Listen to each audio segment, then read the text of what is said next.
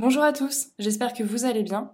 On se retrouve aujourd'hui comme tous les jeudis pour votre épisode de C'est chiant, épatant. Et oui, la formation, c'est important. N'hésitez pas à donner votre avis en commentaire comme d'habitude et un petit like, ça fait toujours plaisir. On commence tout de suite avec la première actu. Pour la première actu de cette semaine, nous allons parler du véritable Big Bang de la VAE. Et oui, en ce moment, nous sommes en pleine expérimentation de la VAE. Je rappelle que la VAE, c'est la validation des acquis de l'expérience. Avec le projet REVA, c'est un projet dont je vous ai déjà parlé lors d'un précédent podcast. En effet, de septembre 2022 à juin 2023, on a là une nouvelle façon de valider ces acquis de l'expérience, avec l'obtention d'un diplôme en 6 à 8 mois en conservant son activité. L'objectif pour 2027, passer de 30 000 à 100 000 parcours de VAE. Alors quels sont les grands changements à venir avec l'expérimentation REVA? Tout d'abord, le nombre d'heures d'accompagnement va au minimum doubler passer de 24 à 48 heures, pour que le salarié dispose d'un temps nécessaire pour valider sa VAE. Mais il est question peut-être d'augmenter encore jusqu'à 130 heures d'accompagnement.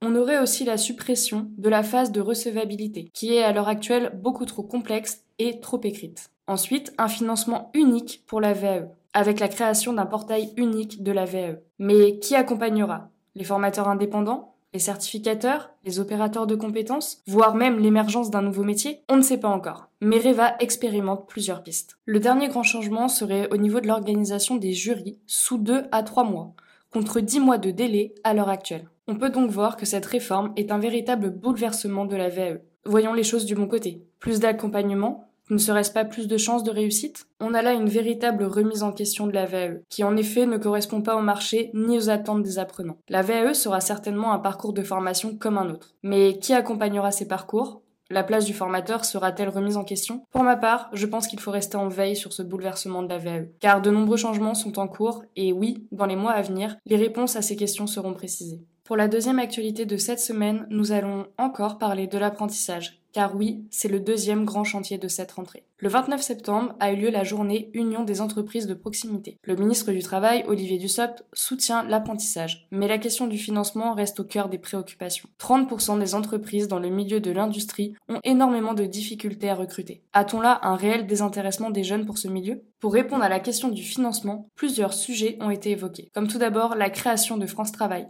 avec un parcours de formation unique, plus la simplification de la VAE que nous venons d'évoquer, qui permettrait une simplification de la formation. On a aussi le fait de joindre les deux systèmes, l'éducation nationale et la formation professionnelle. En effet, les lycées pro sont maintenant sous la double tutelle depuis juillet 2022, avec le ministère de l'Éducation nationale et le ministère du Travail. L'idée de tout ça, c'est que les lycées pro pourront offrir le parcours de l'apprentissage. L'objectif de cette double tutelle, un rééquilibrage financier avec un financement de l'éducation nationale pour les jeunes qui souhaitent entreprendre dans la filière de l'apprentissage. Serait-il là la fin de la scission entre deux mondes qui ont bien du mal à communiquer? Pour ma part, je pense que c'est un sujet qui est énormément controversé. Et il va falloir que ces deux mondes bien opposés que sont l'éducation nationale et le monde de la formation apprennent à cohabiter ensemble pour l'avenir de l'apprentissage. Ainsi se termine ce podcast, on se retrouve jeudi prochain pour de nouvelles actualités de la formation. N'hésitez pas à nous rejoindre sur ganapati.fr. C'est chiant, épatant, oui la formation, c'est si important. À la semaine prochaine